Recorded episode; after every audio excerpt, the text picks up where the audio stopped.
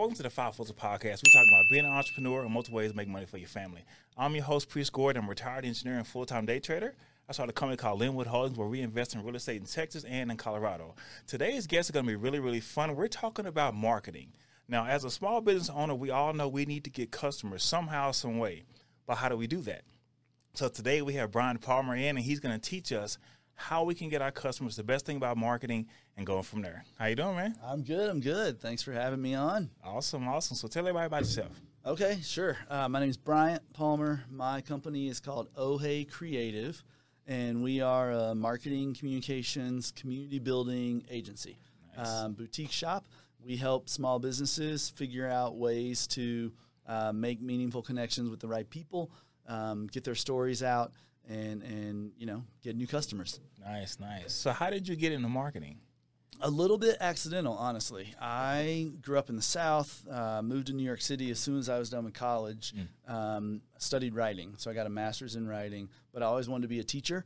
So I became a teacher right after that. I was 24 in New York City as a teacher, so had to have a side hustle.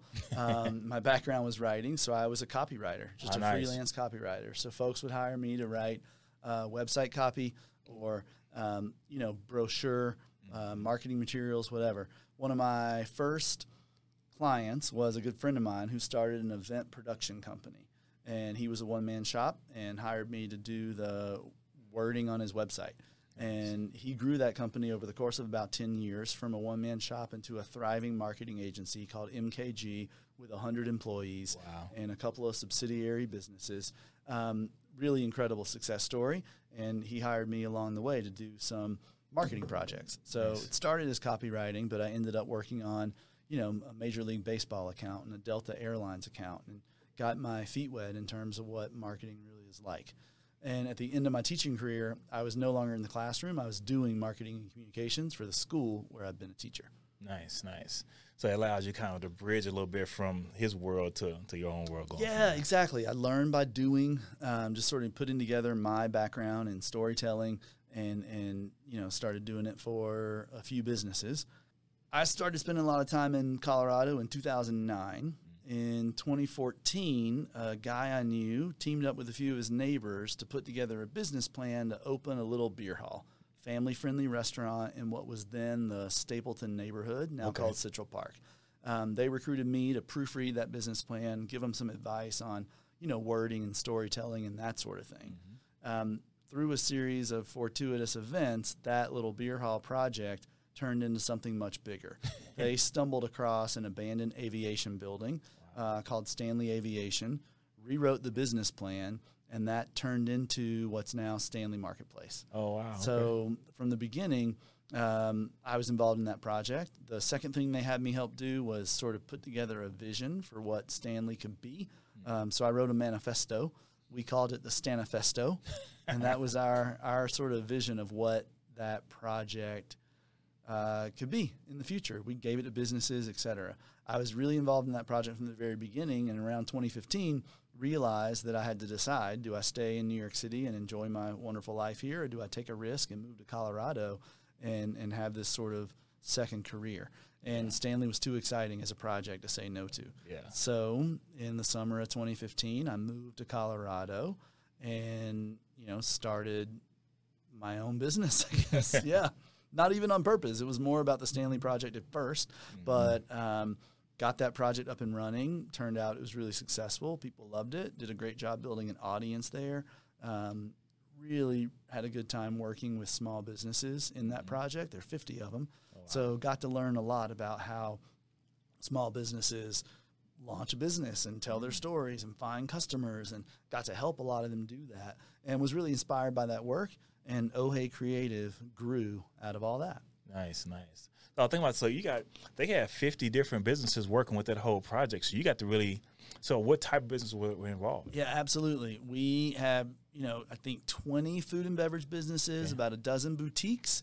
There are about a dozen services oriented businesses. So, and that's everything from um, uh, kids, you know, an early childhood learning center to a nail salon, um, a dentist office.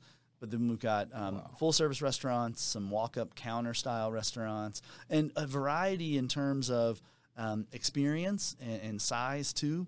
Um, all Colorado-based businesses. You'd have a place like Sweet Cow Ice Cream that had six locations already, and then you'd have um, a flower shop that had been running out of a woman's basement. Yeah. And, and Stanley was her first brick and mortar location. So a big variety in terms of resources and access and experience. And it was great to help all those people figure out how to tell their stories and to figure out ways to get them to work together to tell a bigger story about the place as a yeah. destination. Exactly.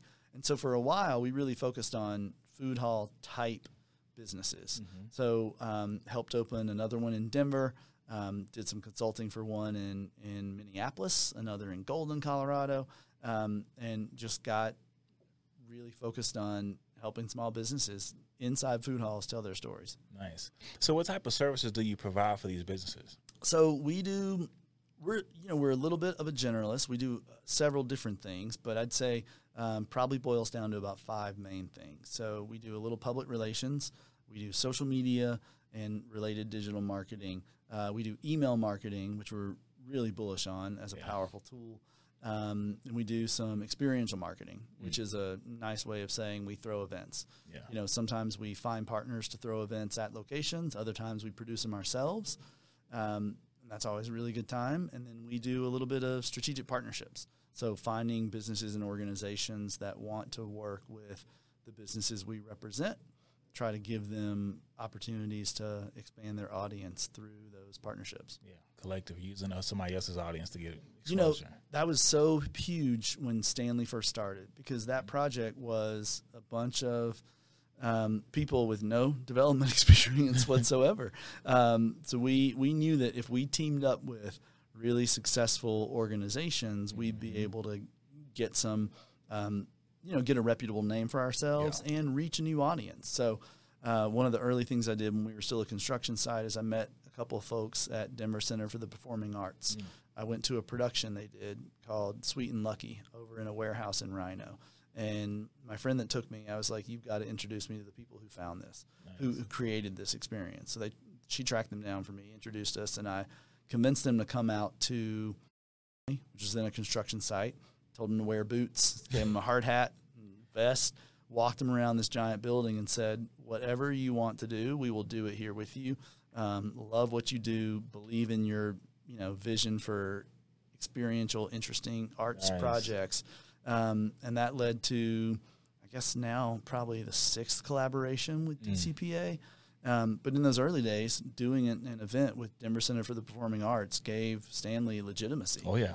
Oh yeah. Um, so yeah, always looking for opportunities like that. And I just really love working with arts-minded people in general. Mm-hmm. So we've got a little bit of an arts focus too. Yeah. Nice. Because everybody's been to a show before, so. Yeah. You, you get attached to that name. It's, it's kind of a big deal. Yeah, for sure. Nice. Nice. So, how big of a staff do you have, and what does everybody do? So me full time, and then I have a small but mighty army of freelancers. So normally when I'm working with a new client, I'll figure out which one of those people I bring in to work with me on it, depending on the needs for that client. So um, you know, I'm not a graphic designer, so I, I love people who have that skill.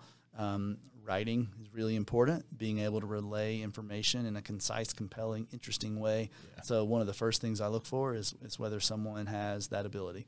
You know, how, how good are emails even, or Yeah. if, if we're DMing on Instagram, how, how, how, how solid are they there? Um, and then, you know, I like, I like people who can dream big, who Yeah. have, who have imaginations and creativity. Nice, nice. So pretty much for this model, you do everything full time, and then depending on the project, you'll bring in what you need. So I was thinking about Exactly. A, so a film crew, you would just find you. I guess the question is, do you find how do you find your people to know if they're good or not? Yeah, that's a great question. Um, you know, I, I started when I was working at Stanley. It was just me handling just about everything, um, but I would have an occasional summer intern, and the ones that worked out the best were ones who reached out to me first, who sort of found me. And a couple of the freelancers I work with the most are people who contacted me directly, or you know, my company, Oh Hey Creative. Um, you know, most recently I um, hired a young woman who reached out to us on Instagram and said, "Hey, love what you do. Looking for similar work. Would love to talk about it."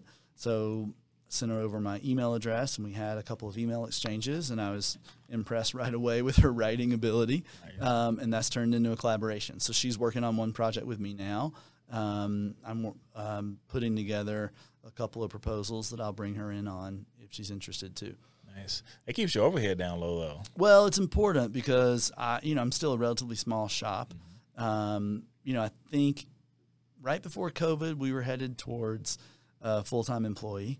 Um, and then COVID hit. Yeah. Went from you know ten projects to two projects in about the space of a week. Wow. Um, shuffled my expectations for what things would be like, but Mm-hmm. that experience was really interesting because it gave us an opportunity to refocus on what we really wanted to be doing, and and helped us figure out our path forward.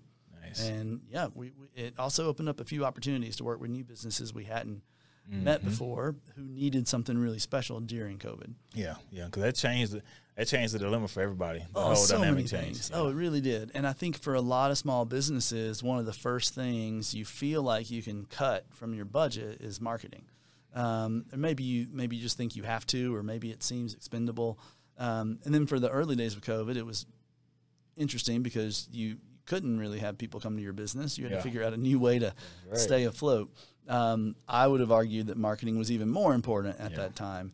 But um, you know, uh, it was a hard year for a lot of people. Yeah. A lot of brick and mortars had to really get their online presence lined up and then bring people in and kind of go from there. So it changes people how they operate. And people who did not want to make that transition, they kind of they kind of took the brunt of the buck. Yeah, you really had to be nimble and, and flexible, and you had to think fast and creatively.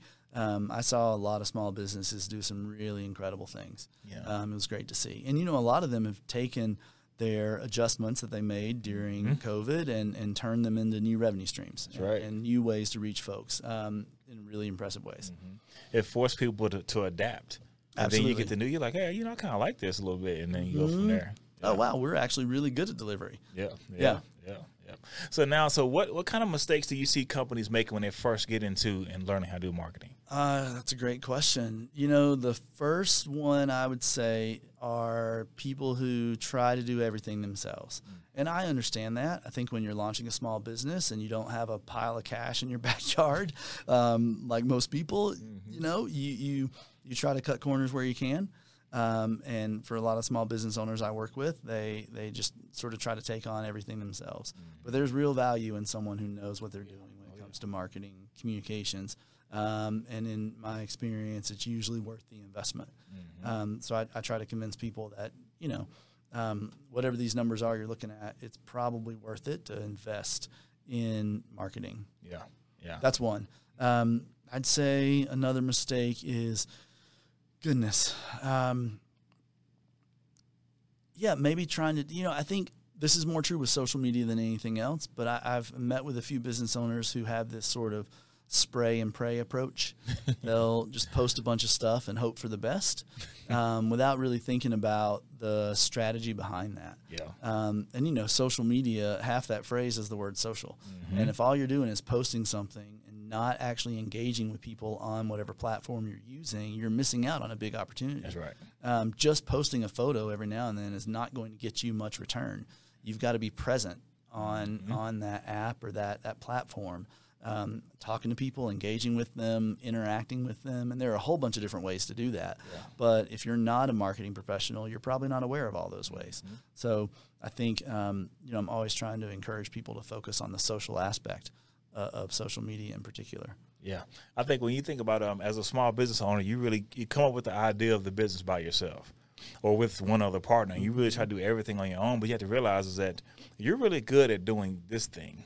And sometimes you think about like um, a baker is magnificent at making cakes and cupcakes and everything else, but running the business is really kind of hard for them.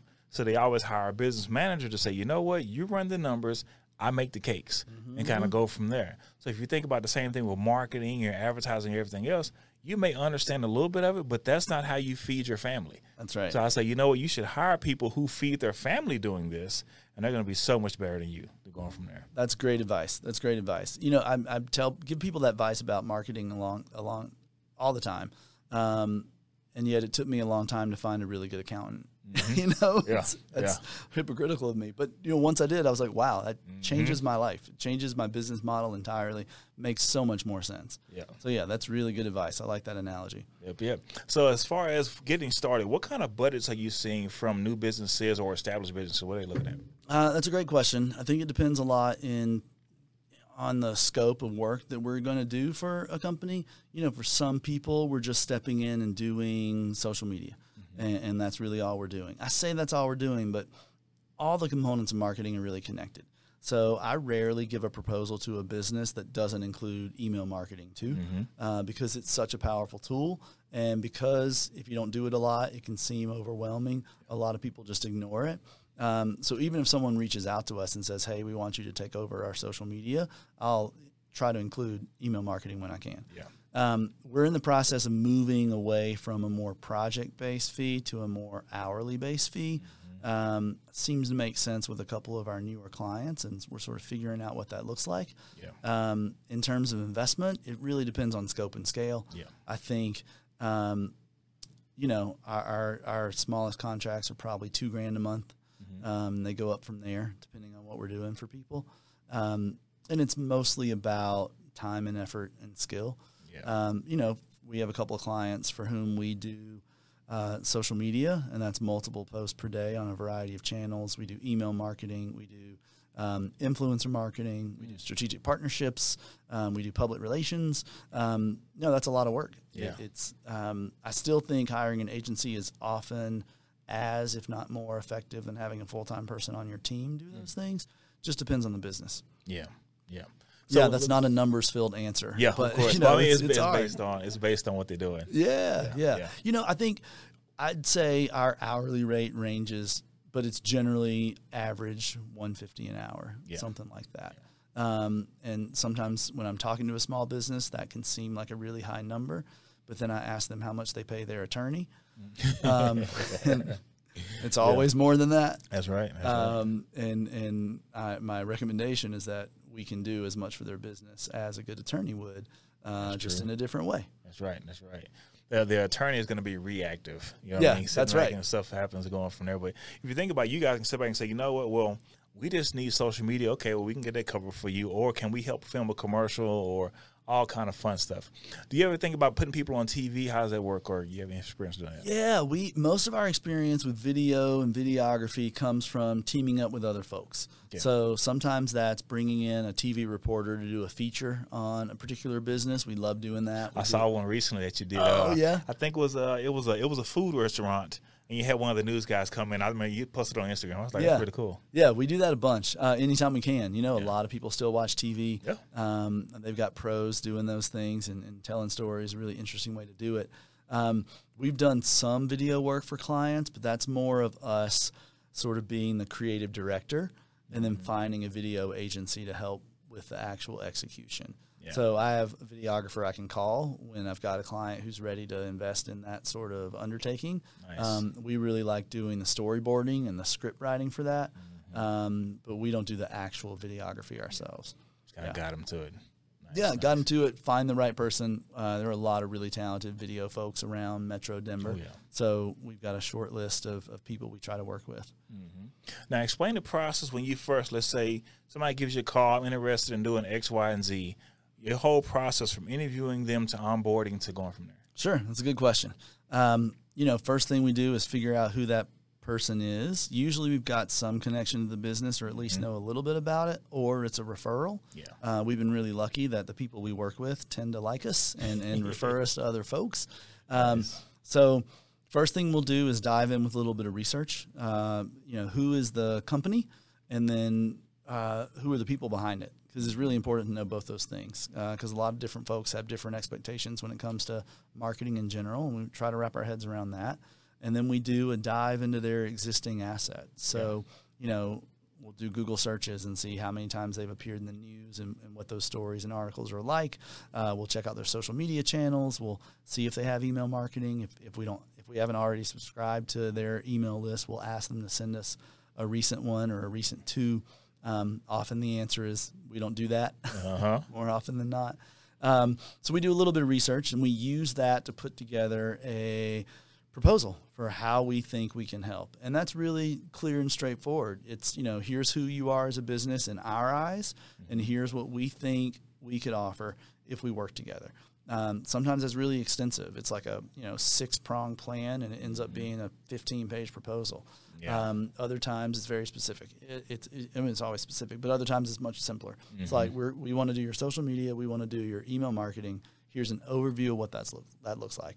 We send that off to them. Uh, that's usually followed by a meeting, um, usually in person. During COVID, we were hired a couple of times without ever meeting face to face, which is just a wild experience, Yeah. but it worked. We made it work. Um, but yeah, we usually follow that up with a face to face meeting. And that's where we can get a little more specific, answer their questions about our proposal, um, talk through some budget items if that's necessary, um, you know, follow up with any information they want from us. And then we wait for their call Yeah. saying, hey, let's get to work. Um, we tend to move pretty quickly. So that process can be done in as little as a couple of weeks. Nice. Um, you know, we're at a point right now where we need a little bit more of a lead time. Nice. Uh, when we first start working with a new client, we do a lot of research Mm-hmm. into uh, who they are publicly, who they are behind the scenes, and and where we think they land in the bigger picture of whatever industry they're in. We we always do a, a comparison with a few other businesses that we sort of think of as their peers. yeah. Um, and we usually do that with a few in the Denver market and then a couple others in a different market outside of the United States. Yeah. You know, I, I lived in New York City for 20 years. It feels like home, you know, in addition to Denver to me. So I always look to a couple places in New York and sort of use that as a model. Um, things sometimes happen there more quickly than other pl- spots in the U.S. So we're always sort of looking, and seeing what people are doing. So we put together those comps and use those to help come up with um, a plan.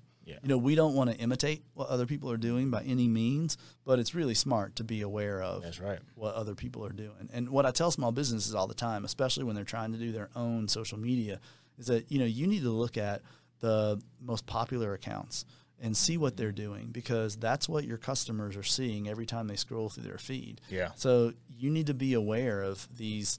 You know, there are companies out there with million dollar budgets when it Yeah. comes to photography and Yeah. videography, Yeah. et cetera, and you're competing against them for the people's attention. That's right. So you got to figure out a way to stand out in that landscape, Mm-hmm. and it's harder to do that if you have no idea of what that landscape is. Yeah. So we do a lot of research, um, and then we dive in. Yeah, yeah. I think a lot of small business owners have a hard time understanding the branding up front. They have the idea in their mind, but you got to think about it from the customers and clients' point of view going from there. And so many times you don't think of it that way until you see a competitor like, oh, that's what they're doing, and that's what their logo look, that's what their name is, and then this is how they post. Oh, they had this video done. Oh, okay, websites, everything else. You start realizing the whole picture, realizing what you need to really do, and going from there. Yeah, no, it's true, and I think um, you know consistency is one of the most important components of a digital marketing strategy for sure. Um, just being present um, with some sort of rhyme and reason over time, Yeah. and then being true to your voice. You know, I think because our backgrounds as as writers, um, we pay a lot of attention to how. How we sound for a particular client and what words and phrases we use, what words and phrases we don't use. Um, you know, I, I'm from Alabama, so I think a lot about the word y'all sometimes. And I have some Denver based clients for whom using the word y'all makes perfect sense. I have others for whom it just wouldn't, you know, and that depends on a, a, a particular business's uh, voice and brand. And, and, you know, it's important to keep those things in mind Yeah. um, and, and, and be consistent. Now, do you ever get any kind of pushback from clients about certain things? You know, not a whole lot. I think, um, you know, we have a lot of conversations with clients. We're, we're very lucky in that we've sort of established ourselves as, as pretty good at doing this work. And so a lot of the people we work with tend to trust us to do Yeah. it. Um, haven't had a lot of interactions recently where we've had to defend something that we've did. Yeah. So this been something that we've done. Um, and, you know, at the same time, we're not we're not pushing out really controversial content Yeah. most of the time. I'd say a really interesting moment was during the early days of COVID when the people we were working for just were so well scared, uh, confused, uncertain. Nobody knew how to react. Nobody knew how to handle. Remember, you know, before we even called it COVID, you know, the, the coronavirus. There, Yeah. I don't know. It was wild days, Yeah. March 2020 especially. And our advice to the clients we were working with at the time was to be a leader. Um, you know, make decisions based on what's best for your business and for the public, and don't necessarily wait for somebody to tell you what to do. Establish yourself. This is especially true at Stanley. Um, let's establish ourselves as a thought leader in this space, and let's make decisions before we have to, um, so that we make sure people really trust that we have their best interests. Yeah. That was really hard during those months, and so during those first few months of COVID, a lot of the conversations we had were about that kind of messaging, right? Can we tell people they have to wear a mask before the government yeah. tells us we have to wear a mask? And and for Stanley, that made a lot of sense, um, and so we did. Yeah. Um, yeah, that that that was probably among the most Mm-hmm. frightful and contentious times Yeah. for sure. Just a lot of conversations, but you know, we we're a communications agency, so we're big fans of communicating a lot, um, Yep. and just having open, honest conversations about what makes sense. Yep. I think about it where, from a business standpoint, you just want to make sure every, you're you're providing that safety to your clients, your customers that are coming in. Uh, now, we all have our own different opinions about the, the pandemic and everything else going from there. Mm-hmm. But from a company standpoint, you're saying, you know what, to be respectful of everyone, these are kind of some ways of going from there. It's not just Stanley still, still. Yeah, absolutely. That was really important. Um, and the other thing for Stanley, they're close to, you know, four to five hundred people who work inside that building, all at a mm-hmm. variety of businesses. So it was really important to make sure we were putting their interests as a priority too. Um, and we said that publicly. Like, look, we have all these people who work here. We have to make sure they're taken care of, and therefore we're doing X, Y, and Z. Nice. Um, yeah, Have you had any kind of real estate clients hit you guys up yet? Oh, that's a great question. Yeah, we so one of our clients right now is a little development in Park Hill. It's called Park Hill Commons. We do their social media and we do one event for them per month. Nice. Um, so right now we're working on an opening celebration for a park next week that was built near their property. Um, so putting together, um, you know, hired a local DJ, hired a face painter, um, putting together some uh, pop up experiences with businesses on that block. Just trying to turn this uh, Thursday evening of next week into a fun party for the neighborhood. nice. Um, so that's a lot of fun. That's the that's our current real estate client. Um, I'm interested in real estate in general, so I Yeah. like it a lot. Um, and and yeah, open to that industry for sure. We're mostly food and beverage focused. Um, also love to eat, which is very convenient. Yeah.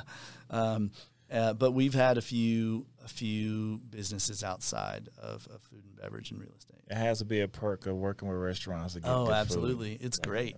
It's great. Um, just uh, so many different operators. You know, we, we handle marketing communications for Edgewater Public Market Mm. over by Sloan's Lake. Mm-hmm. And my goodness, uh, there's some fantastic food over there. And the hardest part is deciding what to eat each Mm-hmm. time. But it's a good problem. So, so people come with you with their own kind of idea of what they want to do sometimes, or they just give you guys complete control to go from there. You know, most of our clients let us take whatever it is we're working on for them and run with it. Um, we try to relay what we're doing and then show them results. So, you know, uh, here's an overview of what we've done in the past month, and, and here's what we're working on coming up in the next quarter. Um, so, yeah, most people. Um, most people let us run with whatever it is that we're doing with collaboration involved. You know, we're, we spend a lot of time at the businesses we're working for um, and working with, so we can really get to know them, their teams, their their community, um, and we're pretty we're pretty big into the community building aspect of our work, um, and and figuring out ways to create meaningful connections with uh, with people. So if that's a place like Edgewater Public Market, um, you know, how do people enjoy that space when they get there? Yeah. Um, what inspires them to come a second, third, or fourth time? Um, what can we do to make sure they're thinking about us all the time? And and we think about those things, and then try to put into place some strategies that will, um, you know, help keep keep people excited about it. hmm And I always talk before, you know, um, if you heard that old field of dreams, if you build it, they will come. Mm-hmm. So many business owners think, well, you know, if I just set everything up, it's going to be so awesome. Everybody's going to come anyway. But you think so many times that's not how it happens. You can have the Taj Mahal and nobody know it exists. Sure. You know, going from there. So so many times I see people who really struggle with using money for advertising instead of buying more product or getting this done. Whereas they'll spend money on bigger things compared to their marketing and like, oh no, I don't have time for that. I I can push that back later. But then struggle with their clients and their and their deal flow coming in. Sure.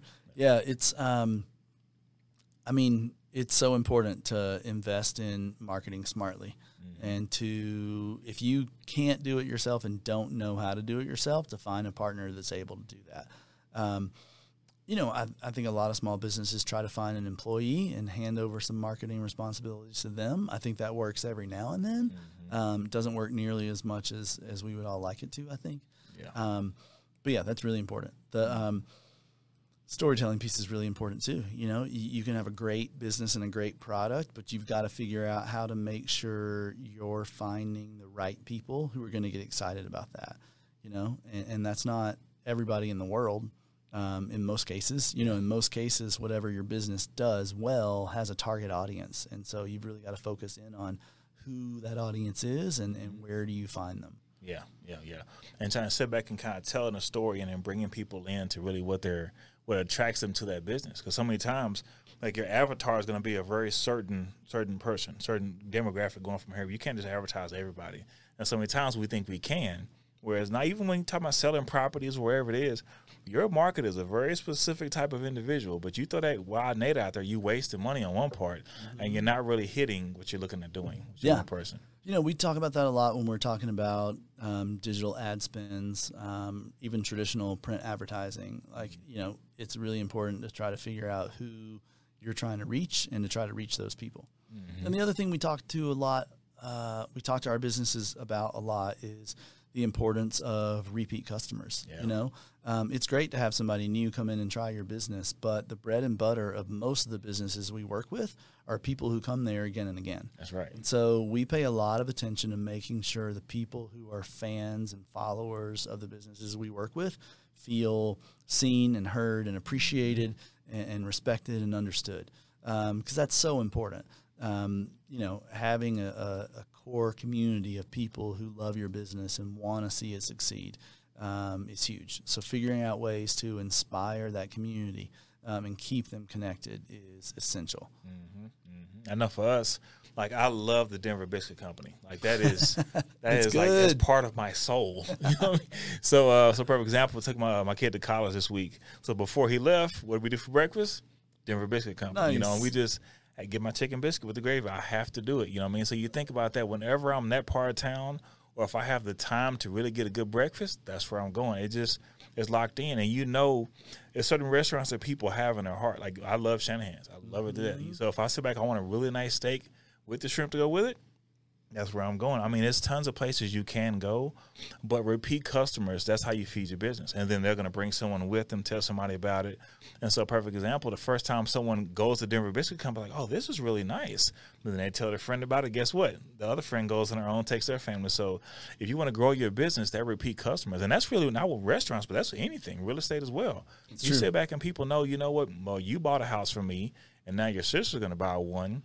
A cousin needs to buy one too, and it just kind of goes that way. Yeah, that makes so much sense. I think, um, you know, I think about that in a couple different ways. I have a PR colleague in town who, who who likes to say that you know everybody has five or six restaurants that they think of as their go-to restaurants. You know, if you're a person who eats out, likes to eat out, and the goal for the businesses he works with is to make them one of those five or six Yeah. restaurants. You know, um, you know, my list is probably more like 14 because I eat out all the time and really love it. But um, I think that's really important to keep in mind. And it's true for retail businesses too, um, you know, for shops and boutiques and that sort of thing. Um, and what I'm telling people a lot when I'm working with them is that, you know, the work you're doing in digital media and is, is really important because it's an opportunity to engage with people who've been to your business. Yeah. Um, so that's why it's really important to not just post something and wish for the best. You've got to you've got to see who's tagging your business in posts and what are they saying about it, and then you interact with them. Uh, uh, you know, very brief Instagram DM exchange with a person who ate dinner at your restaurant last night can go a long way. Oh yeah. Um, I remember when I was just a casual eater before I was doing this full time.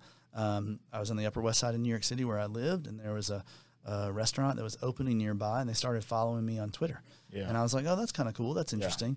Um, and then a few days later, I posted something that was related to the neighborhood, and they commented on it. I was like, Yeah. oh, that's interesting. It's kind of cool. Um, that happened, you know, two or three times maybe. I was there the weekend they opened.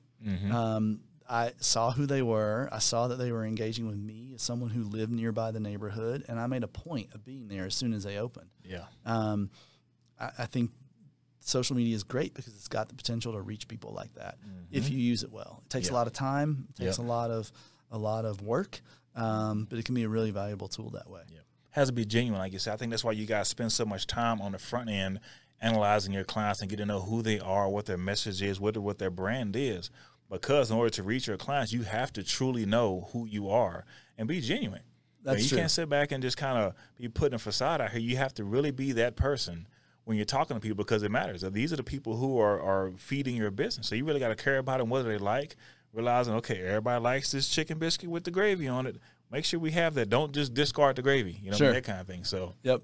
Um, no, that's very true. I ordered the chicken biscuit with honey. oh, oh yes, Oh, my wife so loves that. good. Yeah, it's really good. Um, yeah, that's so true. And and I think a, a key element too is is the goal isn't to try to sell something all the time. You know, um, if every single thing you put out publicly on social media, on email marketing is like buy this, come here, do this. Um, nobody likes to be bossed around all the time. Um, so I think the idea is to sort of present who you are as a story instead of just demanding that people pay attention to what product you're, you're, you're putting out there. Um, so that's why we think a lot about the storytelling component of things. Yeah, I think if you are, if you're in front of the people, they're going to check you out, and know what you have to offer. You don't have to always keep pushing what you have. You can notify people we got a sale going on, this and that, but just being present. Mm-hmm. Because when you're present in a relationship with somebody, like, okay, well, I know somebody for marketing. Hey, do you need anything? I know somebody you can call. You know what I mean? right. Going from there, you don't have to sit back and advertise your services to everyone. You just sit back and say, I'm here, I'm present. How you guys doing? What's going on in your community? What do you guys need from us? This is what we're doing over here. And then people will click that link and check you out. Oh, yeah, I know somebody over here. And that's how you get your business, just by being present. So that when at top five, five Yep. restaurants, people know, well, I want to get something to eat, or my friends are coming in town from Chicago. I'm going to take them somewhere really nice. Okay, I know the manager is Shanahan's. Let's go over here. That Yep. kind of thing. So, Yeah, no, that makes a lot of sense to me. And I think um, it's another reason we encourage the businesses we work with to think about ways they can be involved with the bigger communities they're a part of. Sometimes it's a neighborhood community, sometimes that's the food and beverage community. Um, you know, we saw that a lot during COVID, especially. Yeah. Um, people, a lot of people really rallied around independent restaurants because Mhm. they sort of Mhm. understood, maybe like a in a way they hadn't before, how valuable independent restaurants restaurants are to a community. Um, it makes a city a city, Yeah. and and I think that um, you know restaurants who embrace that community aspect, you know, did well with that. Mm-hmm. So I'm always asking folks that we work with to think about what communities you're a part of and think about ways to um, be involved. Yeah, it was during COVID. There was um, it was a commercial for I think a restaurant in Boston, and they were showing that this restaurant has been here these years, and it showed the owner hanging out with everybody, and him at the gym work. It was it was really cool showing the, the generations that have been at this restaurant, but saying, you know mm-hmm. what, now it's in jeopardy. So you guys got to support it, and I think it was really cool. I, it might have been a Mastercard commercial. Somebody really get behind this business, mm-hmm. but it kind of showing like you know this restaurant has been here, and you guys love this place, but this place that you love it may go away if we don't support it. You know what I mean? So kind of going from there. So it's good that people are connected with the businesses going from there. Yeah, I think uh, service industry, food and beverage industry in general, has had a really hard 18 months or so, and um, you know it's it's harder than it's ever been to to keep in business. You know, running on really thin margins like that. So Yeah. figuring out ways to uh, inspire people to be supportive is really helpful. Um, with most of the clients we work with, we encourage them to share some behind the scenes aspects of their business. People like knowing that there are people behind the business making Yeah. it run. Um, I think of my favorite restaurants and the people I know there who are front of house, back of house, and and how much we're thankful for the, Yeah. the way they feed us. Yeah. Um, I think telling those stories of your teams can be really important too. Oh yeah, my favorite waiter at um at uh Lost Cajun down there off of Santa Fe. He moved to New York, and I was like, dude, you know what I mean, like he knew my order every single time. But I, I mean, I understand it. But yeah, it's you get connect like that. Listen to this. They're not a client of me, but I live really close to a place called Brasserie Brixton Okay. uh, over in Cole. It's on William Street and love that place. New restaurant opened during COVID. Great. I was in Hudson, New York, upstate New York, uh, just a couple weeks ago for a wedding. Walking down the street in Hudson, New York, and I see a block in front of me, Chris. He's the Somm at Brasserie Brixton. So I'm like Yeah. yelling on the street. I'm like, hey, Chris, from a block away. Um, but I was so excited to run into a guy who works at my neighborhood restaurant. Yeah. Um, I just thought it was so fun and so cool. yeah. So one of the things that we try to do as Oh Hey Creative is sort of take those meaningful connections that you have at a real life at a restaurant or a, a, service business and bring them to life wherever we are. So if it's on social media or if it's email marketing or at an event, we try to foster meaningful connections between yeah. a business and a community so that um, you know the people who are who are there feel truly connected. Mm-hmm. So let's say if I was a brand new business, let's say I've been in, in, operation for maybe like six months, got some sales going on, things are going on, and I was like, you know what, I need to really increase my marketing presence. What questions would I ask? How would I find a marketing agency? That's a good question. That's a really good question. I mean, I think one of the first things you can do is ask some of your peer businesses, some of your friends in the business world, who they use and if they could refer anybody to you. Um, most of our new business comes from direct referrals. Somebody who says, "Hey, you should go talk to Bryant," or you know, you should check out Oh Hey Creative. Um, we've had a couple people we work with find us on Instagram first nice. and reach out, just a little DM. Um, so I think that's one way to do it. Um, you know, it's probably better than a general Google search, yeah. Um, but Google searches have a place too. You know, I think if you're if you're doing a Google search to find a marketing agency, you're going to find the big guys around mm-hmm. town, uh, and some of them are really great, really talented at what they do. Um, but I always encourage people to, to ask their friends and mm-hmm. fellow businesses yep. for someone. And then, you know, what questions do you ask when you're finding out yeah. um, whether you want to work with somebody? That's a great question. Um, I mean, I think, you know, you should generally have a conversation about what you're looking for mm-hmm. and then ask for a proposal. And then think when you're looking at that proposal and talking about it, I think you should think through – um, you know, are they giving me exactly what I asked for, mm-hmm. or are they proposing things that I didn't even know I needed? Because yeah. um, when we talk to a new business, um, we're not, you know, if they say, "Hey, I want to hear what you can do with us for social media," we'll we'll provide that for them. But we're also going to give them an overview of everything they should be doing marketing wise. Nice. And it won't necessarily be things that we need to do for them, um, but we want to make sure we're working with folks who are taking a holistic approach yeah. to marketing you can't be successful. Yeah, exactly. You, you, know, it's really important to to think big picture about this stuff. Mm-hmm. Um, uh, I think it's great if you can invest in a whole bunch of different arenas of marketing. If you can only afford to invest in one or two, I think it's really smart to think about what are the two most effective ones. Mm-hmm. And maybe you as a business owner don't necessarily know that, but the agency you're talking to should be able to tell you that. Mm-hmm. So, you know, I love I love it when people ask us, um, you know, what would you do if you had an unlimited budget with us? Oh. Um, it's a really good question because um, then we can sort of lay out a big picture vision for what that business could be doing if money were no object, and then sort of scale that down within a framework of a budget. Mm-hmm. Um, so I really like that question. I've only been asked it once, but I thought that was really cool. I thought it was really cool. I like that a lot. Yeah. Um, you know, I think a lot of this work comes down to trust. Mm-hmm. Um, if you're a small business, you really have to trust the agency you're working with to to make sure that they're um, that they know what they're talking about and that they um, are going to do what they say they do. Yeah. So those are two really big priorities for us when we're meeting with new people. Um, you know, we always provide a few references. Say, hey, you know, if you want to hear about people who worked with us before, nice. call this person, call that person, because um, I think that can go a long way and, and make sense. Makes sense to do. Um, and you're, you know, you're you're honestly handing over your brand yeah. to someone, and that's really important. So I think coming to an understanding of how you operate and who you are together as people.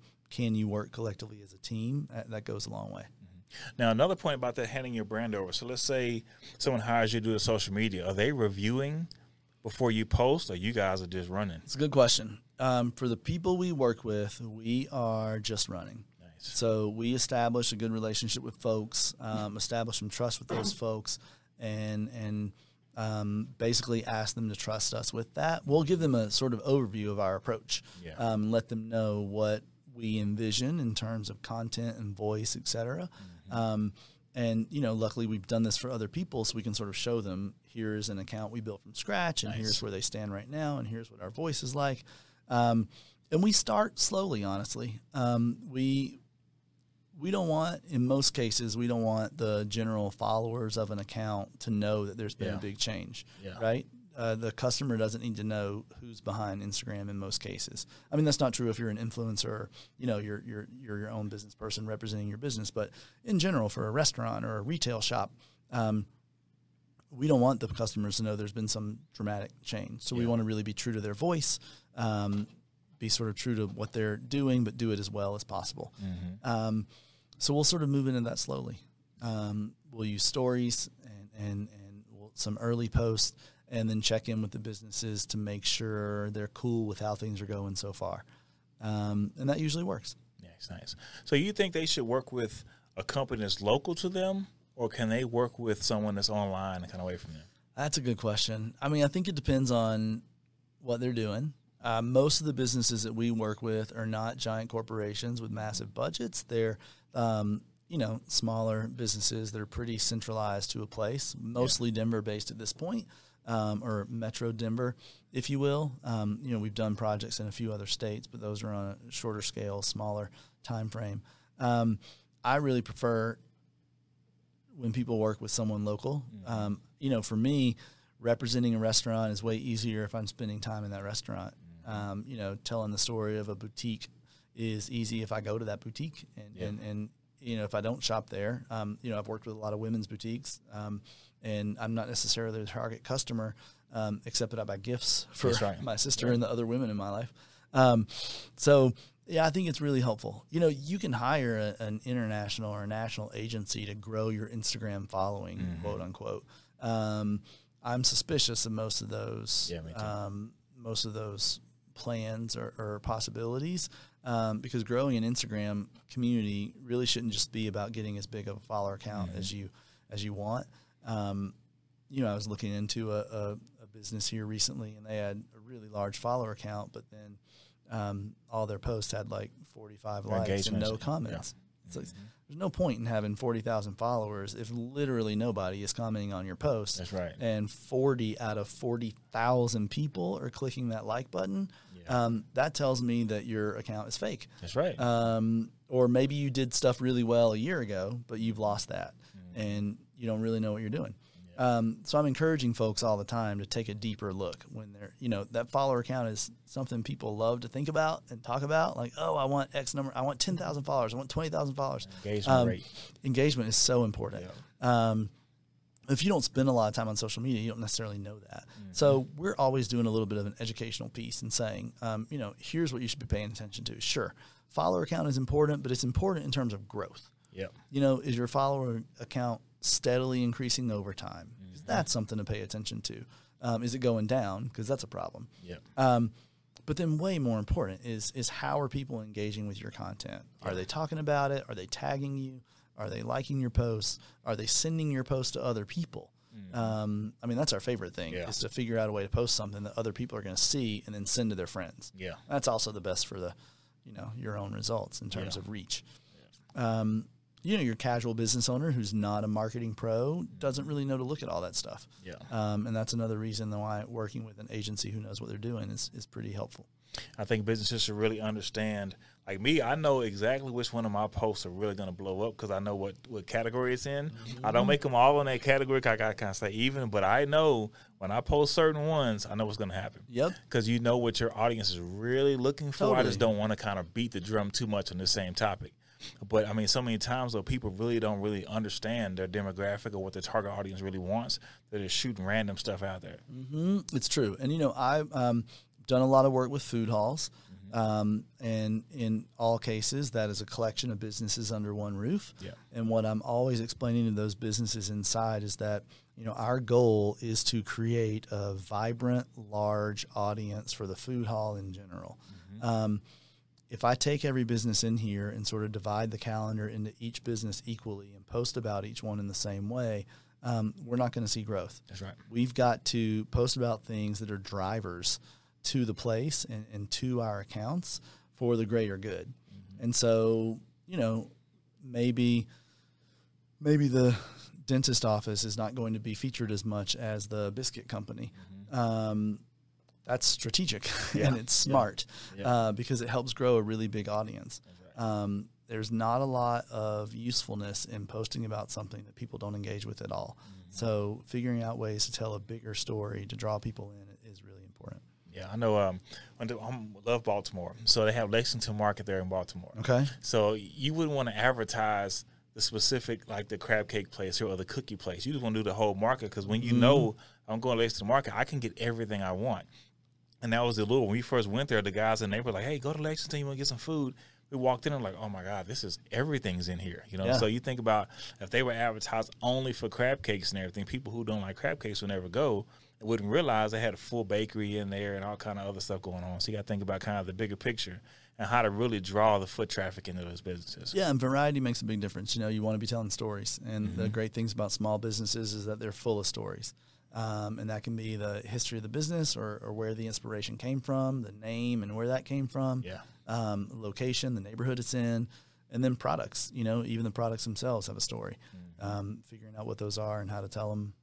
Nice. smart So what's too. what's the biggest lesson you've learned in your years of business? Yowza. Um, biggest lesson, goodness. Um, I mean, I think one of the most important ones is to be authentic. Um, just be true to who you are, whether you're a business or a business person. Um, you know, don't try to be something you're not. Just people respond to authenticity, um, and and they should. Um, so I think you know, yeah, being true to yourself, doing what you say you're going to do, um, is really important. Nice. So if you could go back ten years and talk to your past self, what would you tell yourself? All right. Um, I mean, that's a really interesting question because 10 years ago, I was in a different career um, in a different city. I think, um, you know, I think what I'd tell myself 10 years ago is that this thing you're doing on the side that you really like to do a lot, um, that can be your full time job. Like you're, you're, you actually can take this and turn it into a successful business. Because I didn't realize that. I didn't realize it a couple years into doing it, you know. Um, and I think I don't necessarily know if I would have done anything any anything differently in terms of um, timing, um, but it would have been nice to know in hindsight that um, it was more possible than I thought it was. You know. Um, yeah, I think anytime you're changing careers, um, that that's really helpful if you can know that in advance. Yeah. You know, things are possible. I guess. Right.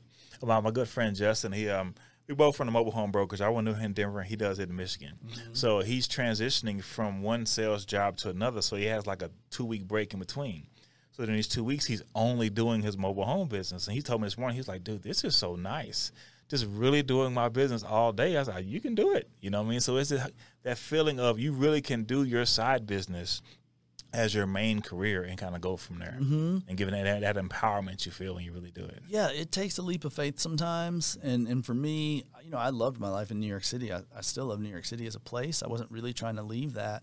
Um, but, uh, you know, a world of opportunity opened up when I came to a new place and started meeting new people. Um, and Denver's great. There's such a spirit of collaboration among small businesses here that I really value um, and, and I uh, appreciate. Nice, nice, Yeah. good stuff. Man. it took me a while to figure that out. yeah, it does. Gotta figure out. I mean, same thing we hear. I, we thought about moving. We got here, and I was here for about four or five years. And I'm gonna move back to Houston, and then something just clicked. I'm like, you know, I really like Colorado, and I decided to stay. So you know, every person has to figure out what their zone is and what they kind of feel like they're doing, and kind of going from there. And once you kind of click in a little bit, then things get really nice for you. Going from there. Yeah. So how can everybody get in contact with you? Um, we're on the gram. You know, we're we're on Instagram at, at creative. Uh, so that's O H H E Y creative.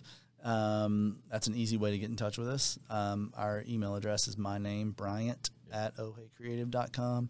Um, but yeah, I, you know, we a lot of our conversations we have with businesses that we do collaborations with, um, arts organizations, et cetera, start on Instagram. Yep, yep. That's I think I was following um, Denver food hashtag. I forgot what it was. Cause we always love looking for restaurants, Mm-hmm. and that's how I came across your company. I was like, oh, I'm going through all the food stuff. I'm like, oh, this looks good. This looks, and all of a sudden I was like, okay. And then saw you guys as uh, I think you're making a post about some restaurant opening. I was like, okay, this is pretty cool. And then I dug into your um, your page and I was like, oh, they're really advertising really nice. And Talk to this guy. Yeah. Oh yeah. Most definitely. Most Oh, I'm glad you did. Yeah, I love, you know, that's again, it goes back to the social nature of social media. Mm-hmm. I mean, I think if you use it well, it's a great way to meet people. It's a great way to, um, you know, tap into different kinds of communities um, and, and sort of be who you are um, online and in real life. Right. That's right. Well, everybody, this has been the Five Hustles Podcast. If you like what you saw, man, thank you so much. I want you to do three things for me. I want you to like, I want you to follow, and I want you to share. If you're interested in kind of learning how to do real estate or day trading and just want to kind of get your business online and going from there, hit me up. You can check out my link is going to be fivehustles.com on there. You can click the calendar link and schedule a 10 minute call with me. We can kind of go over some things and kind of just get you on the right path to having your business go where you want to go. All right. Take care.